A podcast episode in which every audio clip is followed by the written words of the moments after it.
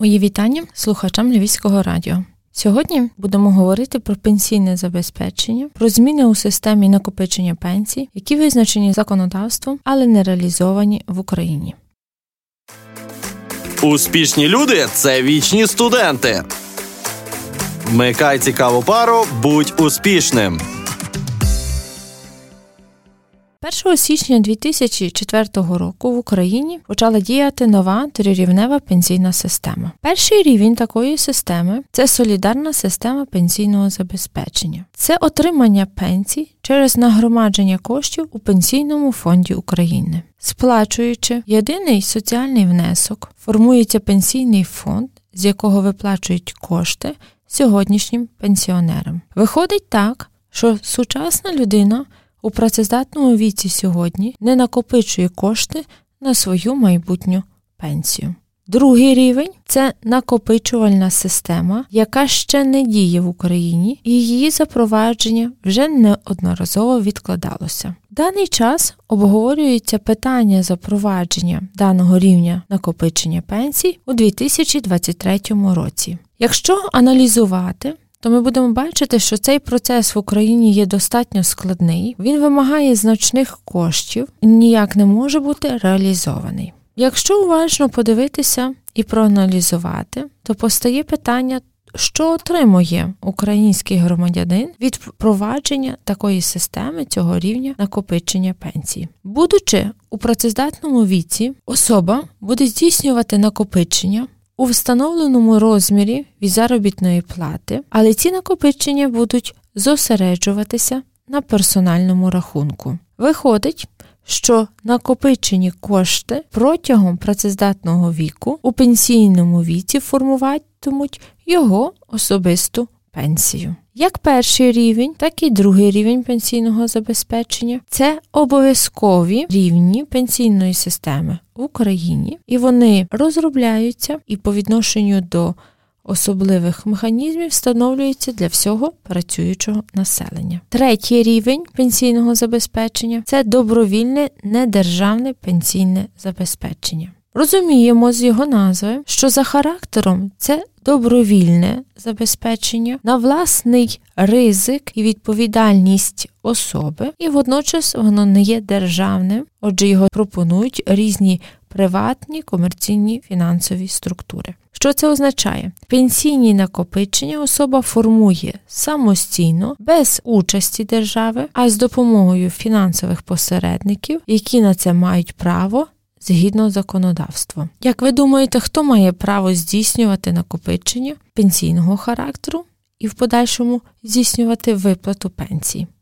Найперше, це недержавні пенсійні фонди, яким надано право на укладення пенсійних контрактів і здійснення недержавного пенсійного забезпечення з моменту прийняття пенсійних внесків до моменту здійснення пенсійних виплат.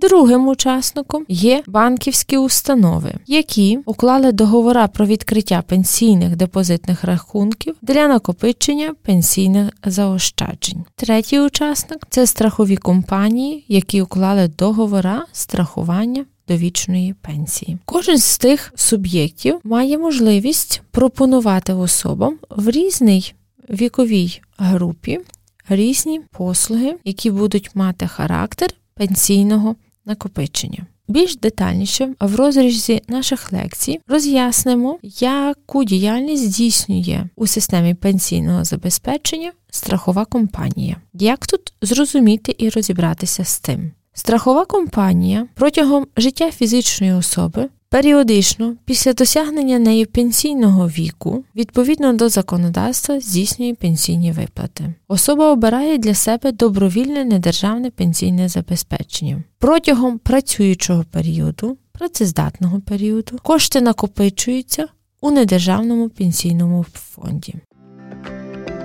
При виході на пенсію особа має три варіанти, як розпоряджатися тими накопиченими коштами в недержавному пенсійному фонді. По-перше, така особа може просто зняти усі гроші одразу. Другий напрямок укласти контракт з тим самим або іншим недержавним пенсійним фондом на виплату пенсії, наприклад, протягом певного періоду часу. Найчастіше це не менше ніж на 10 років. Третій, можливо, напрямок це передати накопичені пенсійні активи страховій компанії для того, щоб отримувати додаткову пенсію до кінця свого життя. Тут необхідно розуміти, що страховій компанії дозволяється укладати договір страхування довічної пенсії винятково за рахунок коштів, які роками накопичуються на державному пенсійному фонді. Яка страхова компанія має право здійснювати недержавне пенсійне забезпечення? Це страхова компанія, яка отримала ліцензію на страхування життя. Це є life страхова компанія. За рахунок коштів, акумульованих в недержавному пенсійному фонді і перерахованих в обрану застрахованою особою страхову компанію, будуть виплачуватися різні види пенсій. Тут за бажанням особи, яка вже буде мати пенсійний вік, є можливість обрати різні способи. Отримання такої пенсії. Перший спосіб це отримання пенсії з встановленим періодом. Виплата за таких умов здійснюватиметься щомісяця